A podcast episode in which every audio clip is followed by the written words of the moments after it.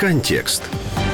У липні 2016 року народний депутат Семен Семенченко звинуватив прокурора АТО Константина Кулика та головного військового прокурора країни Анатолія Матіоса у розвитку контрабанди через лінію розмежування на Донбасі. Також він заявляв, що вони не надають достовірну інформацію у справах Дебальцевського котла та Іловайської трагедії. Сам Матіос заявляв пізніше, що військова прокуратура відкрила провадження проти Семена Семенченка. У грудні минулого року громадські активісти звинуватили Матіоса у затягуванні розслідуванні справ про діяльність народних депутатів Надії Савченко і Семена Семенченка, справи про збитий літак із десантниками та інших резонансних епізодів. У серпні минулого року головний військовий прокурор пообіцяв оприлюднити деталі розслідування вбивства адвоката Юрія Грабовського, який захищав російських грушників. Пізніше він виклав у мережу короткий відеоролик. Ці дії Матіоса піддалися різкій критиці. Адвокат Ігор Черезов, який представляв інтереси Ольги Грабовської, сестри вбитого, заявив, що такі дії це низький піар. Він відзначив, що журналістам надавали матеріали навіть раніше ніж адвокатам.